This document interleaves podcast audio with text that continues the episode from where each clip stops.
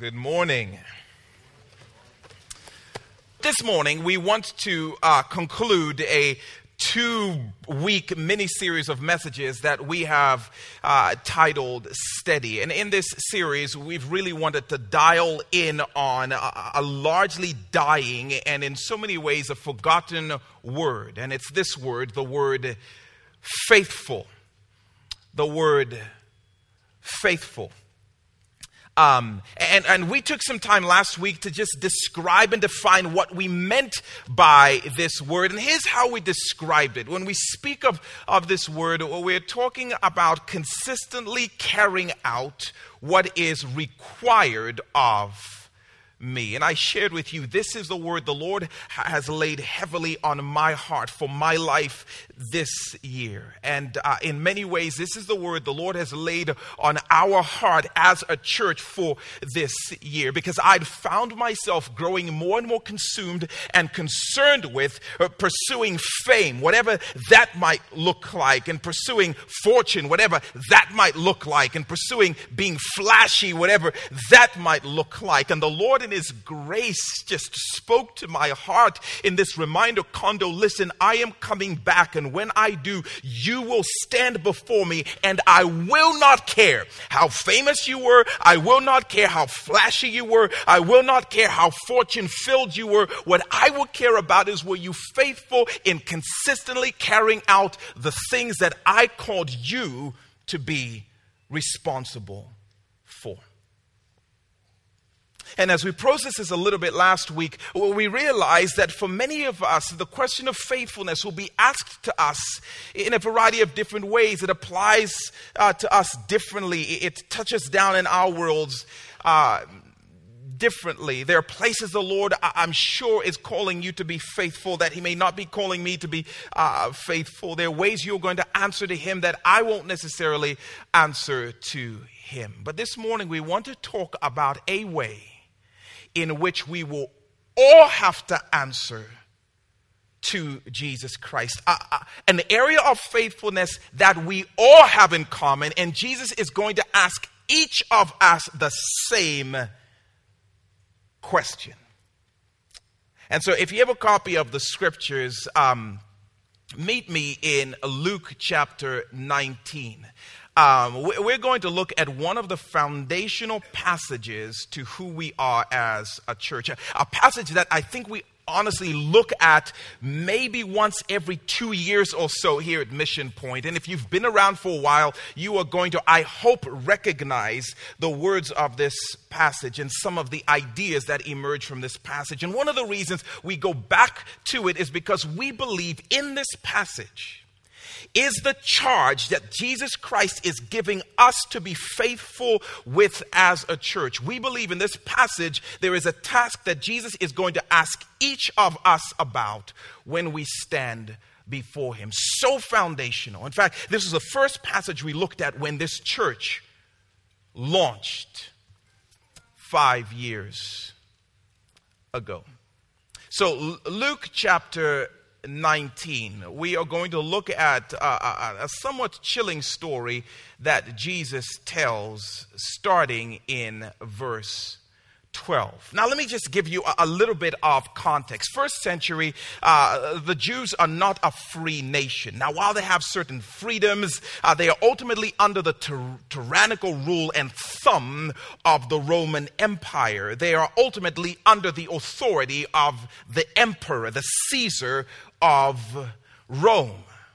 And he doesn't treat them with any degree of tenderness. And so they've lived under oppression for a very long time, but they know that there is a promise for their people that one day a Messiah would come on the scene. One day a rescuer would show up. One day a warrior king would come and he would march into the capital city of Jerusalem and he would overthrow those overlords, uh, the Romans, and he would liberate them, set them free, and then establish his forever kingdom of joy and peace and prosperity forever and ever and ever. And so every ounce of them was anticipating and looking forward to this heroic warrior showing up on the scene. Jesus has been around for a number of years.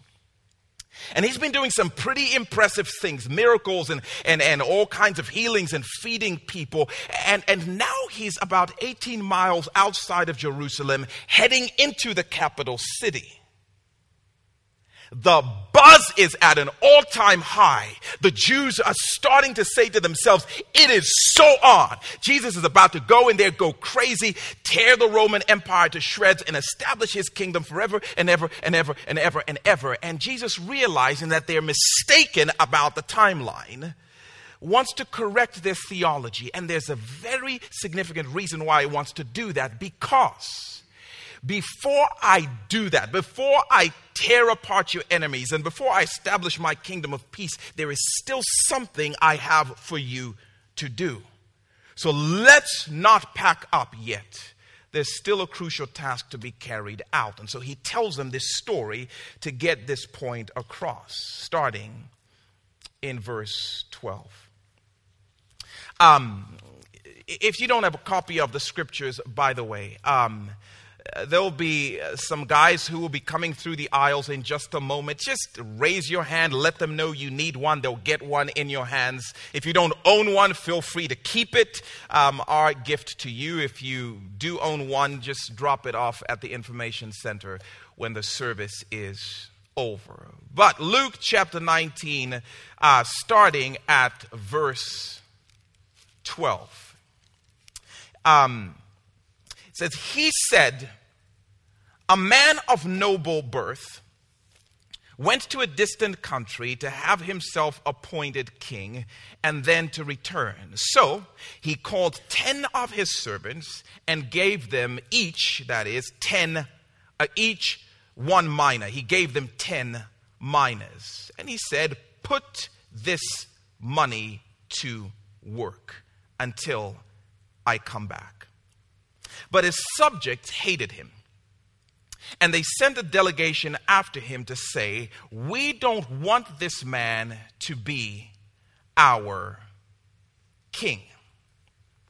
Let's pause uh, for a second and, and, try and make a little bit of sense of what Jesus is talking about. Jesus seems to be telling a parable, it's a, a truth hidden in a very obvious story. And to do that, he seems to be borrowing a piece uh, of their recent and deeply unfortunate history.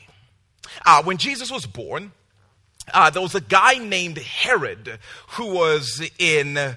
Um, in charge. He was on the throne in Judea. Now, he was a puppet for Rome, but he was a powerful guy over his people, none the less. Uh, this Herod guy at some point had gone to war against one of the enemy nations of the Empire of Rome and he had defeated them. Um, the Caesar, the emperor in Rome, was so thrilled with this uh, that he said to Herod, Listen, because you've helped us get rid of one of our enemies, we want to honor you by bestowing on you the title King. Hence, King Herod in the Christmas story. When Herod died, over half of his empire went to one of his sons, a, a, a highly insecure, crazy, trigger happy, power hungry buffoon by the name of Archelaus. Dude was crazy. What made him even crazier was the fact that while his dad could leave the empire and the throne to him, he couldn't leave the title king to Archelaus. Only the Caesar in that distant place called Rome had the authority to do that. That drove Archelaus crazy, made him feel really small. His ego was really, really bruised. And so, to prove that he was on par and power with his dad, he went on a brutal rampage. At one point, he executed 3,000 Jews for no good reason, and he just heaped their bodies in the temple this massive affront to the very heart of his people. He tortured thousands of others for no good reason. So, needless to say, the Jews hated Archelaus. As time went on, just reigning terror on uh, the Jewish people wasn't enough for Archelaus. He had to get the title king. It mattered so much to him. So, what he did was he assembled a group of his family and friends, an entourage, to go with him on a trip to that place called Rome to see that Caesar about giving him the title king. Now, Archelaus, being a brilliant, power hungry, deeply insecure guy decides I'm not going to take this trip without ensuring that my estate is left in good hands. I don't want any of my stuff to suffer loss while I'm gone. I want to make sure that my enterprise continues to expand. I want to uh, make sure that I continue to make a profit while I'm gone. And so, in order to make sure that happens, he calls 10 of his most trusted servants and he does the culturally unthinkable.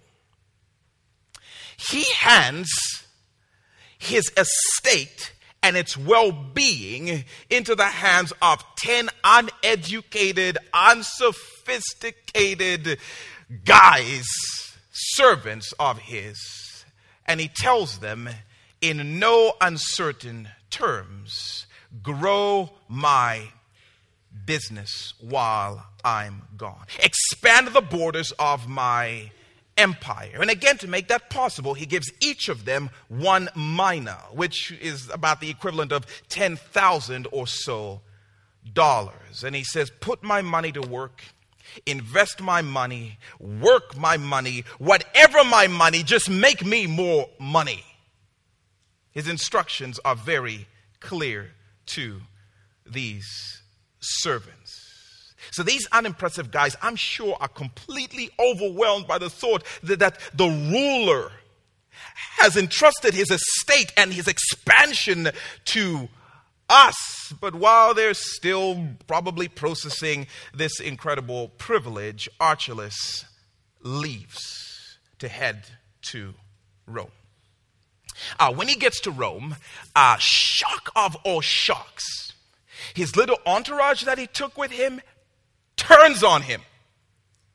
Turns out that his family and friends actually agreed to go on this trip to Rome with him so that they could ask the Caesar, please don't make him king. Completely shocked Archelaus. He's like, Mom? She's like, I'm sorry. You're crazy. Just like your dad. This is not happening. On top of that, there was a group of about 80 people who came behind the caravan to make sure that they would sabotage this whole crowning affair as well. On top of that, there were about 8,000 people, Jews, who lived in the area, the region of Rome, who showed up at Caesar's palace and protested. Thumbs down, to the crown. We do not want you to give this guy that title. If he's been so tyrannical in this current state, we can't imagine what it's going to do if you give him the title. Caesar decided too much drama, too much controversy. I'm not going to give this Archelaus character the title king. And so he ended up giving him some absolute plastic, useless, no good title and sends him back, like assistant to the regional whatever, something. And then he sends him home. Epic fail on the trip to get crowned as king. This guy was furious. It's not right. I mean, my dad is King Herod and I'm just Archie. And on top of that, now I'm humiliated Archie who went and had this epic fail moment of trying to be crowned as king. So when Jesus starts telling this story, everyone would have known he was talking about Archelaus and his epic crowning fail. People loved that story because they hated this guy. And this is where things take a really strange turn. Jesus pulls the proverbial rug from underneath them, turning the story on its head in verse 15. Look at what it says, the first part of Luke 19, verse 15. it said, He was made king, however, and he returned home. Wait, whoa, wait, what? Boo, boo, boo. That's not how our story goes. Jesus, that's not how our history goes. Great teacher, but you're clearly a terrible historian. Everyone knows Archelaus was never made king. Jesus, somebody tell him he's not telling our story right. That's not how it goes. And Jesus says, Nope. He was made king, however. And by the way, I find this so interesting, sidebar, side note. Uh, that one of the greatest causes for confusion in the minds and the hearts of his listeners is that, uh, see, they're so vain, they probably think this story is about them. That's not how our history goes. That's not how our story goes. And Jesus is saying, listen, I'm telling the story. And in my version of the story, he was crowned king anyway. All the delegates, they tried. The haters, they hated. The protesters, they protested. The enemies, they tried all they could to sabotage this crowding. But psh, whatever. He was made king anyway. And then he returned home. People are scratching their heads just like we often do because it's like we're reading this Bible and that's confusing to us because we thought that the story was about our history. No, our life is just a parable. It's what's apparent to us. But the hidden and more meaningful truth is always about Jesus. And that's no different in this story. Oh, oh, you thought I was talking about Archelaus. nope. I'm actually talking about me. I'm not talking about your history. I'm predicting my future. This is so powerful. When we start to understand how beautiful this is, when we realize the story is ultimately about Jesus, this story is about me. See, because there was a man of noble origin, me. There was a man of royal blood, me. There was a man who went on a trip to a distant country, me. See, because I am going to be killed and I am going to be buried and I will be raised from the dead. And when I rise from the dead, I'm going to go on a trip to that distant country called heaven to see the Caesar of all creation about making me king. I'm talking about me. Now, don't get me wrong. My friends and closest followers, they're going to sell out. Some will betray me, some will deny me, but guess what? Psh, whatever. I will be made king anyway. I'm talking about me or Satan and his delegates, or they'll trail the caravan coming alongside to try and ambush or sabotage my crowning. But psh, whatever, I will be made king anyway. I'm talking about me. There'll be millions of people in this world who will resist the idea of me being crowned king over their lives, but psh, whatever, I will be made king. I'm going to go on a trip to that distant country. I'm going to bust up into that palace called heaven. And when my father sees me with the biggest smile on his face, he's going to say, Because you were faithful in helping overthrow the empire of sin and darkness, those foes of the kingdom of heaven, it is my great pleasure to crown you king over everything. And at your name, every knee will bow, every tongue will confess. Whatever, you will be made king anyway. Jesus is talking about him. And here's where he starts to ramp towards the whole point of this story. See, but before I leave to go get my kingly bling and whatnot, I am going to gather my closest friends and followers. I am going to assemble my servants, uneducated, unsophisticated, unimpressive bunch I'm going to gather them to myself and I am going to leave the matter of my kingdom and my enterprise expansion in their hands. I'm going to do the cosmically unthinkable. I don't want my kingdom to suffer loss. I want to continue to make a profit even while I'm gone. And so I am going to gather peasants and nobodies, and I'm going to entrust the expansion project of the kingdom to them. Isn't that what Jesus does after he rises from the dead? Look at Acts chapter 1, starting at verse 6. Acts chapter 1, starting at verse 6, after Jesus Christ has risen from the dead, look at what it says. We'll have this up on the screen, by the way. Um, no need to, to paper cut in haste. It says, Then they gathered around him. These are his followers.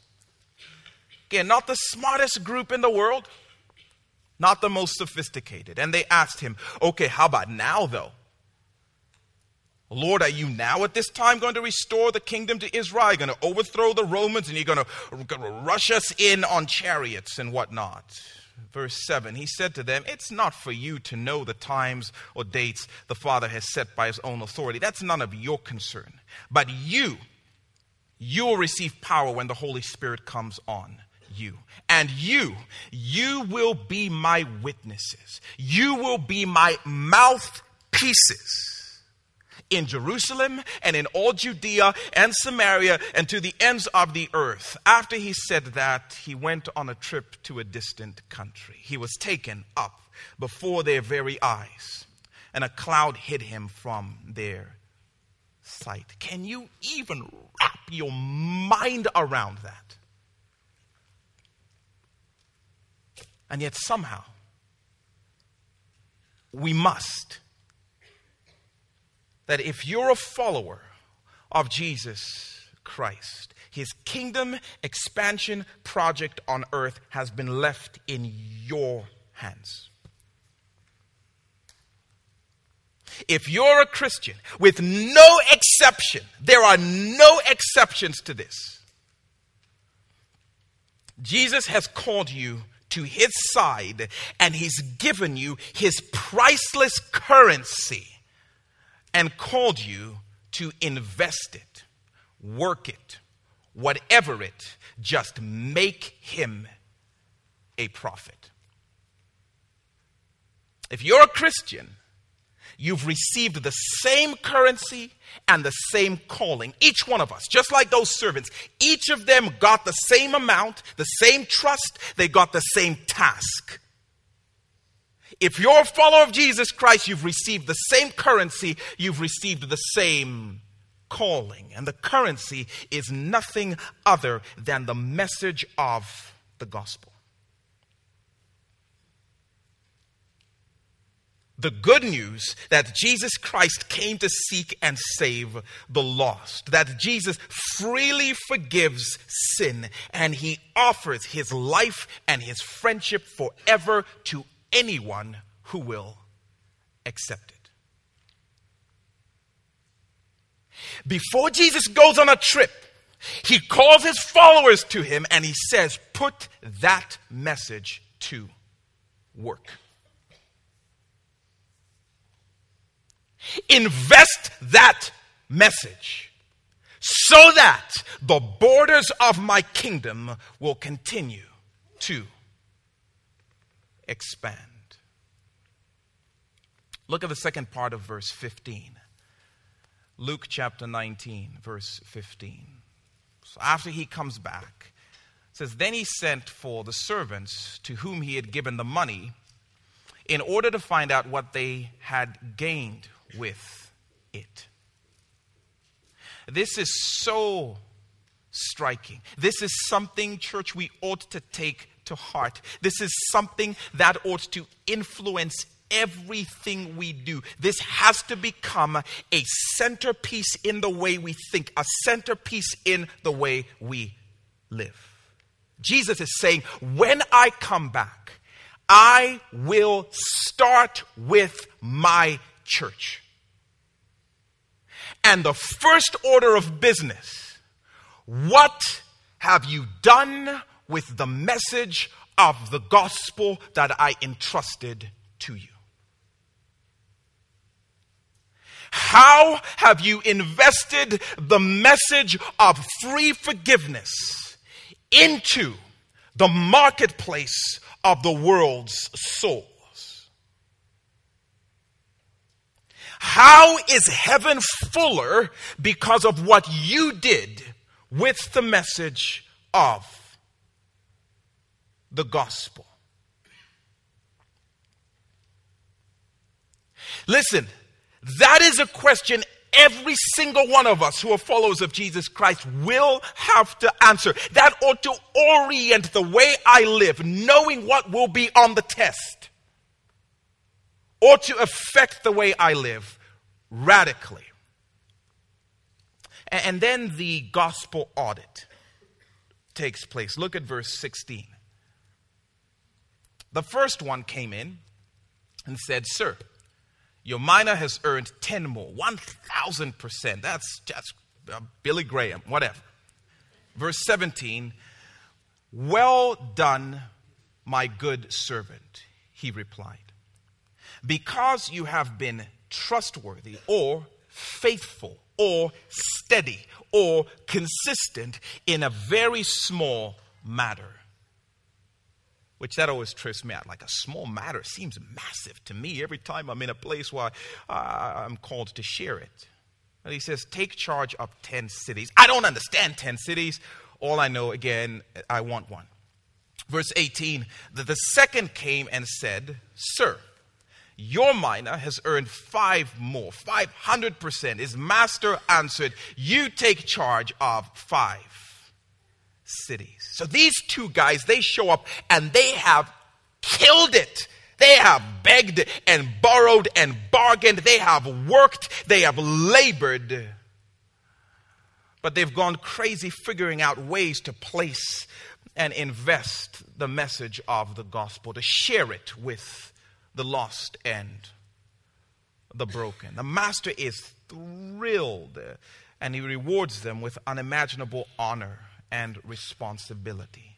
And he speaks over them that divine commendation. Well done, faithful servant. And I'm telling you, I promise you, when you stand before Jesus, nothing you have ever done or experienced will matter as much as hearing him say, Good job. And then on top of that, bestowing accolades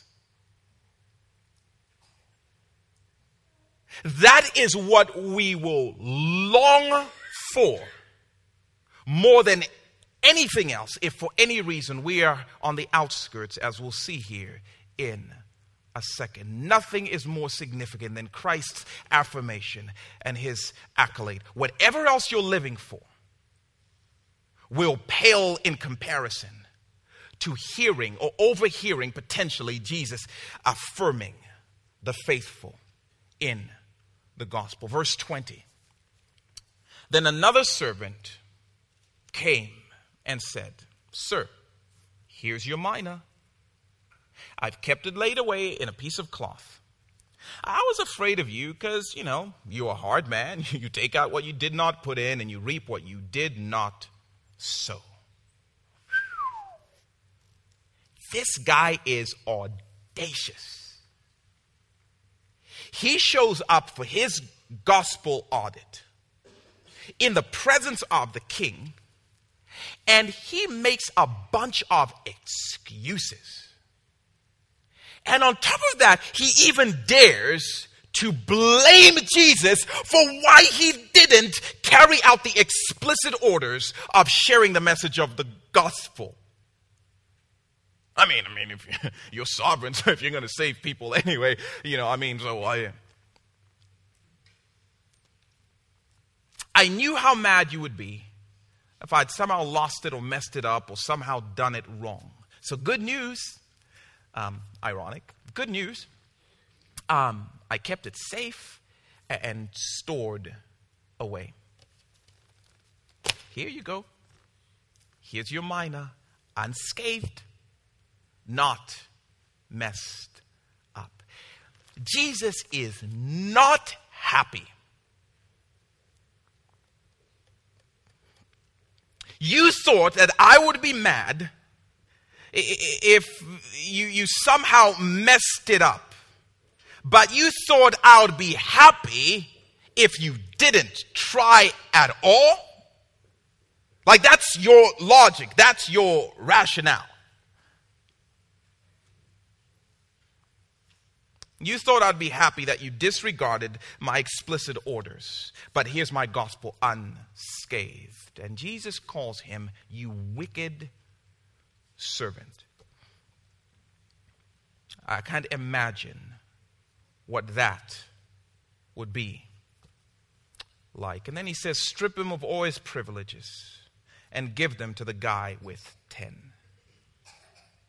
That scene is so intense that it says that, that people appeal to Jesus, appeal to the king, but that guy already has some. Please don't do this. And Jesus says, Nope, strip him of the privileges and give them to the guy who earned more. Um, can I just tell you that this past year or so, um, I have played it way too safe with sharing the gospel. Way too safe. Now, don't get me wrong, I believe in the gospel, I agree with the gospel, I even like the gospel. I even believe there are tens of thousands of people in this county who are going to hell apart from the offer of the gospel.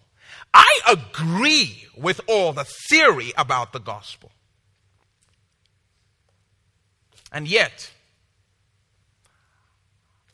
I've so often chosen not to say anything when I've had the opportunity to do so. I've had moments where I'm sitting with someone who I know doesn't know Christ. I even feel the Spirit stirring. And this year, I've just resisted sharing the gospel. And I, I believe that's part of why the Lord says, Kondo, be faithful in sharing the gospel.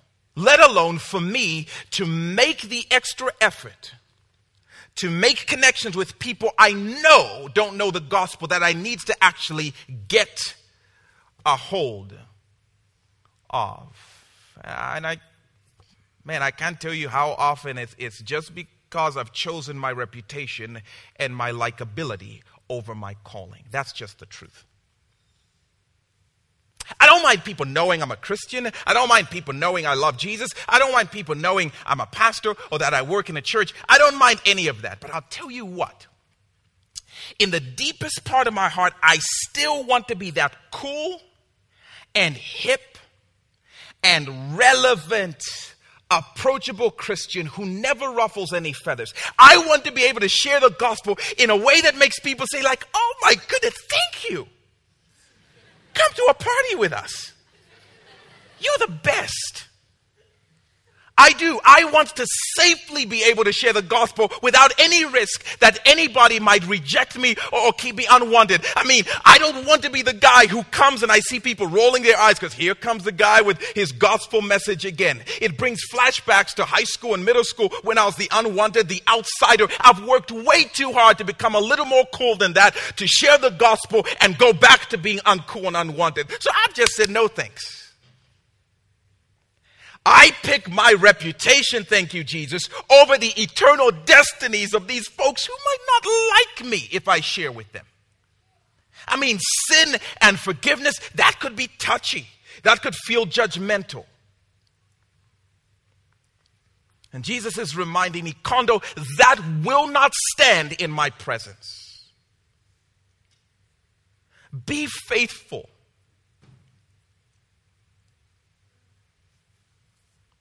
I've chosen to expand the borders of my kingdom rather than his. I mean, plus my life is so busy with all kinds of important things and family obligations. And so if I'm on my way somewhere and somebody stops me and I have to talk to them about heaven and eternity and forever, and then, you know, throws the calendar off and, you know, just don't have time. I've got my empire, Jesus. I've got the borders of my enterprise to expand. Thank you very much. In fact, would you help me expand the borders? Would you Jabez me a little bit here, Jesus? That's throwback for some of you college students. Just Google Jabez. And honestly, I've become so much like this other guy, full of excuses. And I believe the Lord has been graciously re inviting me to being faithful in sharing the gospel. And, and I, I do, I, I own that.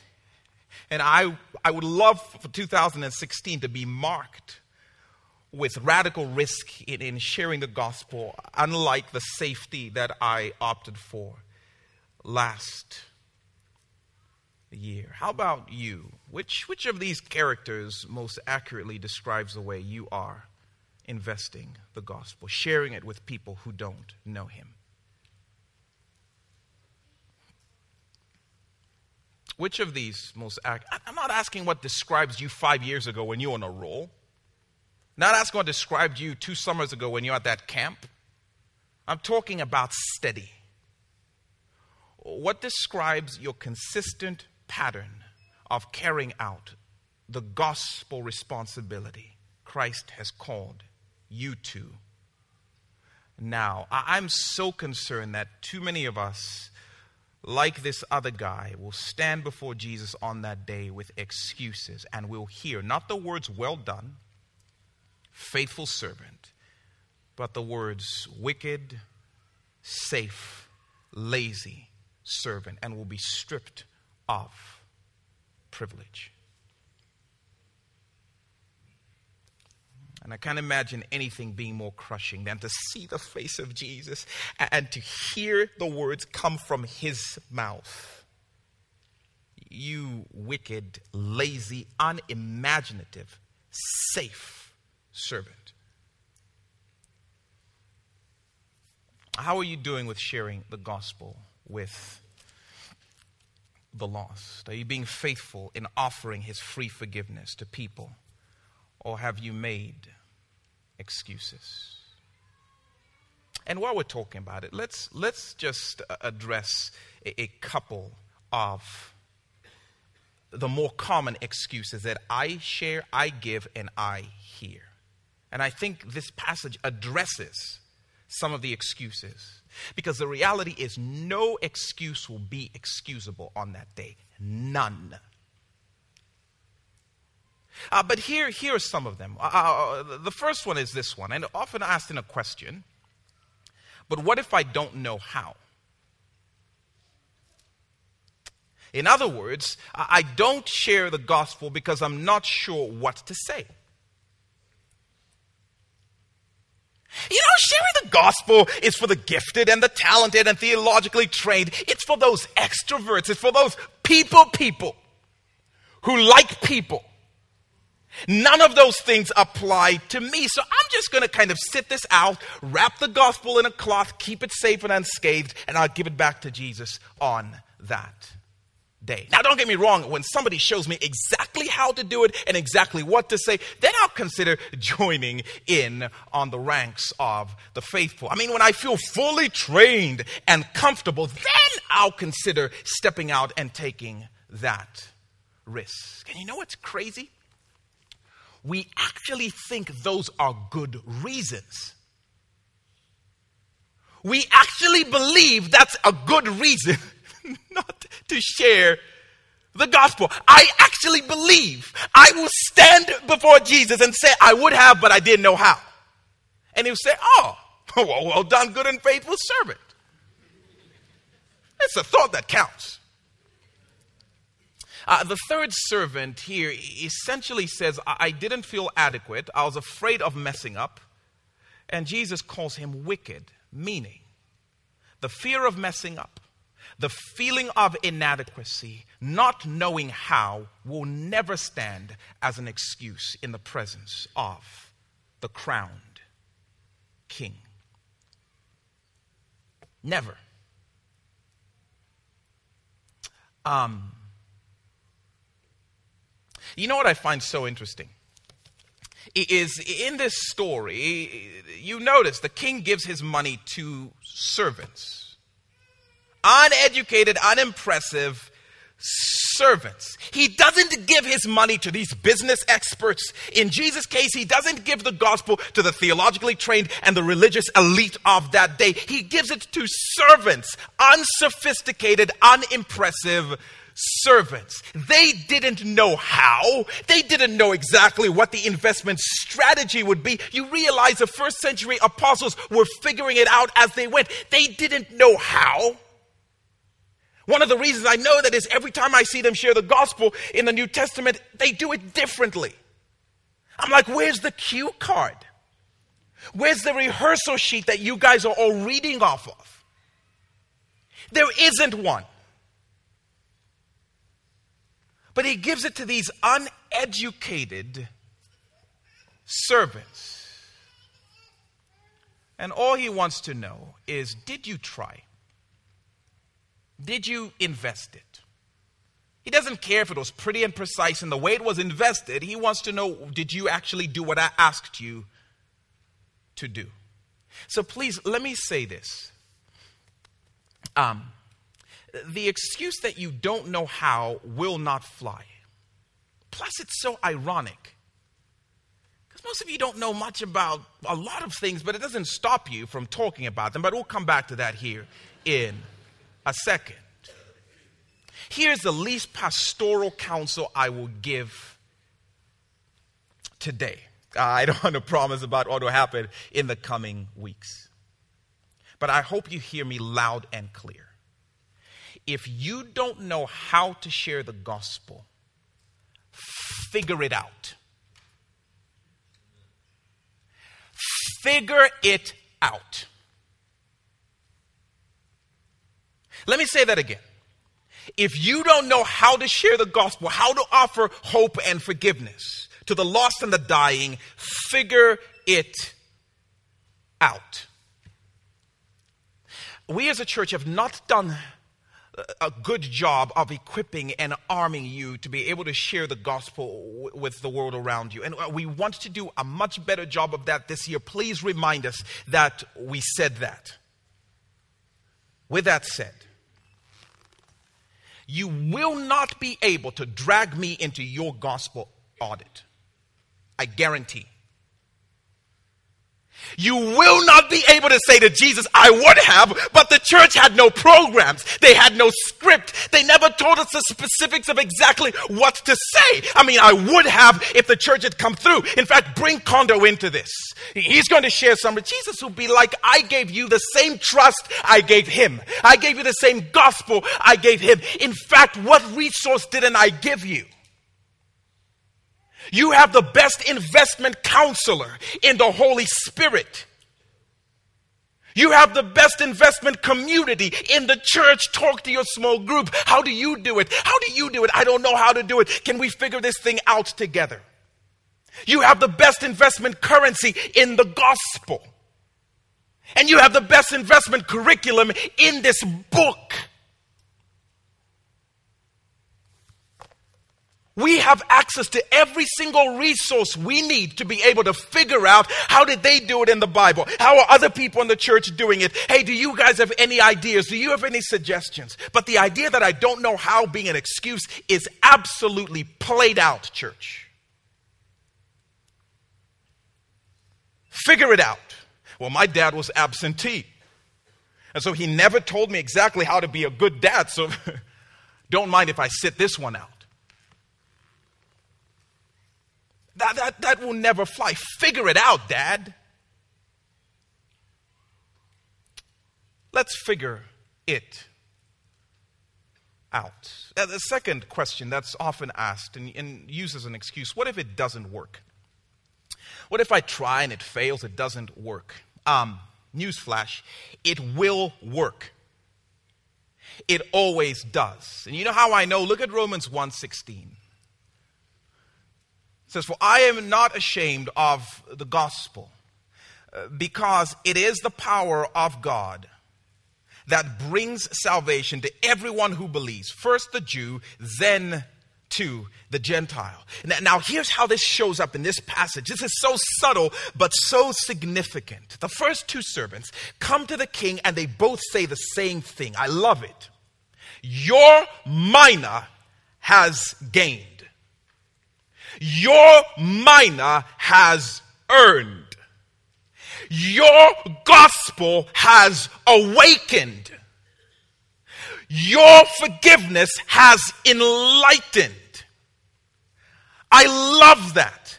These guys understand it wasn't my strategy, it wasn't my skill, it was your mina, it was your gospel. It wasn't my presentation, it wasn't the perfection of my life. It was your gospel, Jesus. That's what earned. The gospel works. All we have to do is invest it. It is the power for salvation. I think we've often not shared the gospel because we feel this undue pressure to somehow be the ones who are compelling and incredibly convincing with the people around us.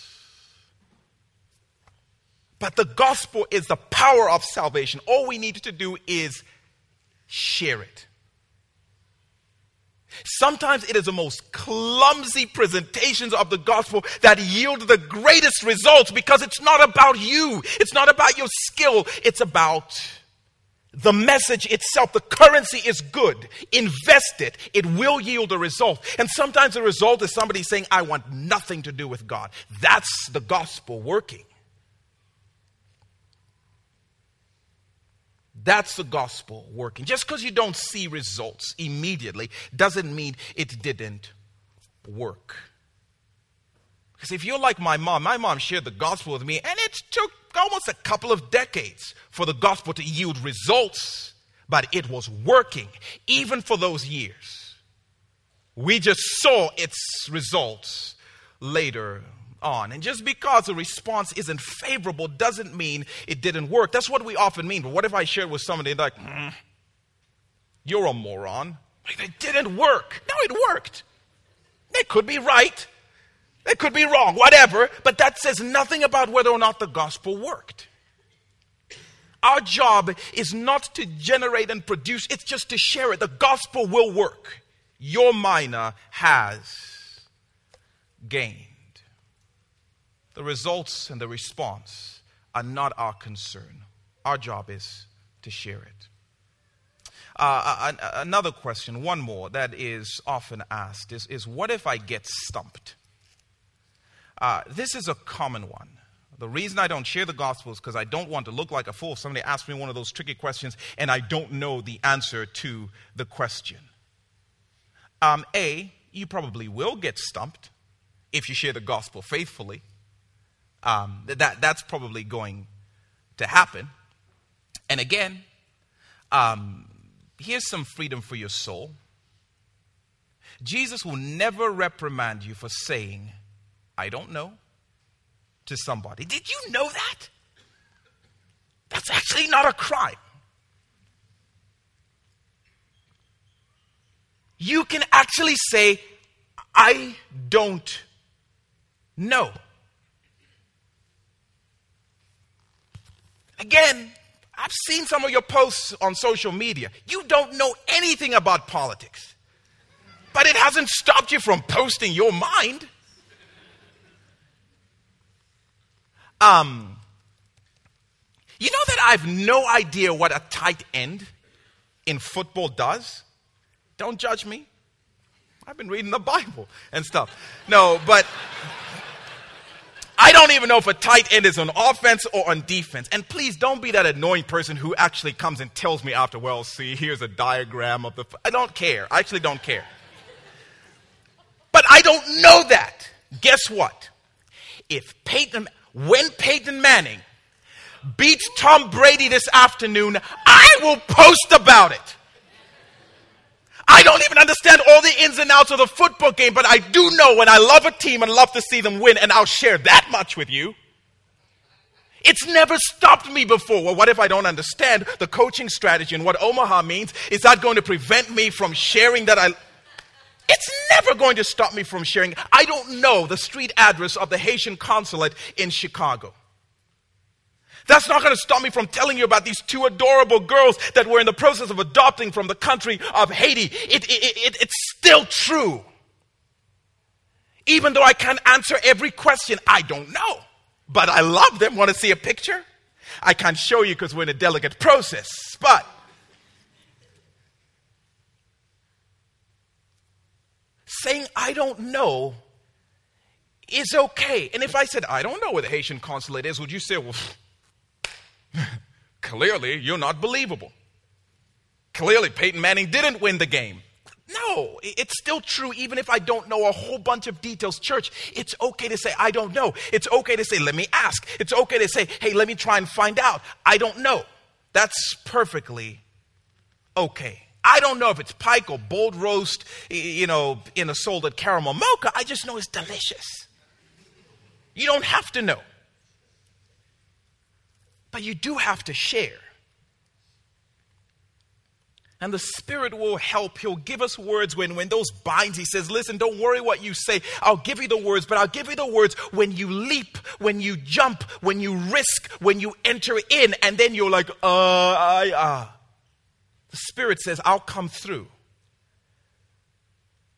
in those moments. The third servant disregards the charge because he feels He's afraid of making a mistake. And I think we often hold out on sharing the gospel because, listen, we don't know. We might make some mistake. And the truth is, we may fumble, we will flail, but the gospel will not fail. It will accomplish its work if we just share it, just invest it. Again, a lot of things we don't know about the return of Jesus. We don't know much about the day of reckoning, but this much we know. He will ask each of us what did you do with the explicit command to share the message of the gospel with the lost? And this church was launched to convince a bunch of us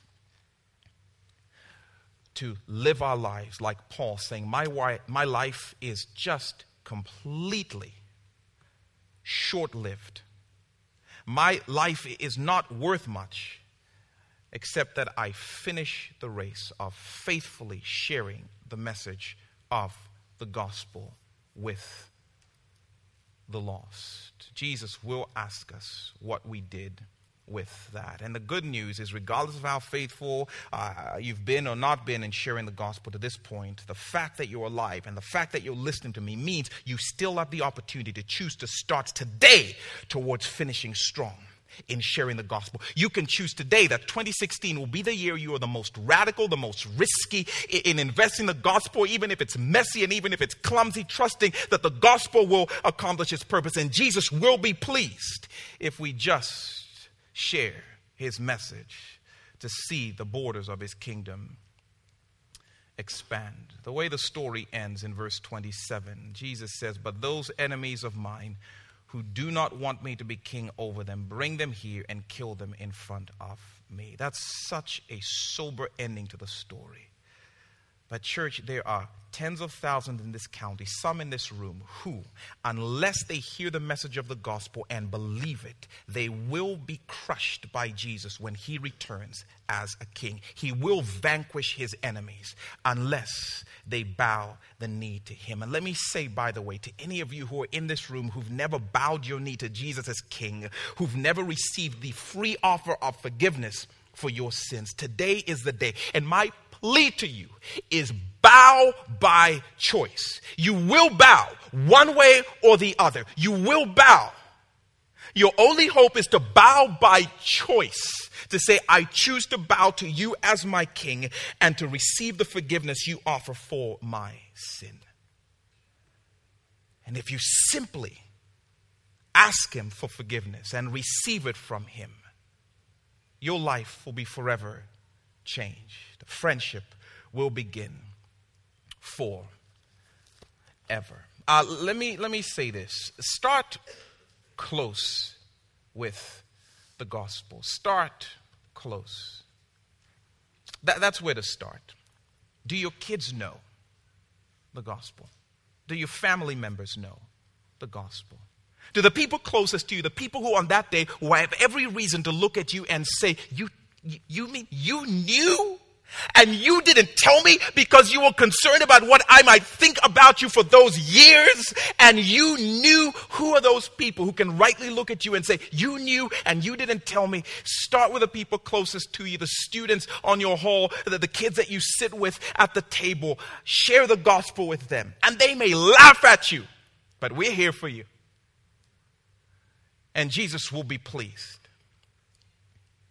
the person at your work. Start with the people closest to you and start simple. Just share your story. Like that's what I do. In fact, I don't want to tell you what to do, you figure it out. But I often share my story. I was pursuing the party life thinking that's what was going to bring me ultimate satisfaction. And it just took me to greater places of despair until Jesus showed up and offered me life. And I said yes to him, and my life has forever been changed. And I love that he will do that for you. You can share your story. It doesn't have to be sophisticated. Say, hey, listen, all I know is I was a hot mess, and he forgave me, and he's willing to do the same for you. That's it. Well, what about hyper Calvinism? I don't know. But what I do know is he changed my life and is willing to change yours. May this be the year we are most faithful in sharing the gospel. Lord, thank you for inviting us. Thank you for entrusting us. And we pray that you would now empower us with courage as we take risks. And may you bring a result of thousands of lives forever changed by your grace. It's in Jesus' name we pray. Amen.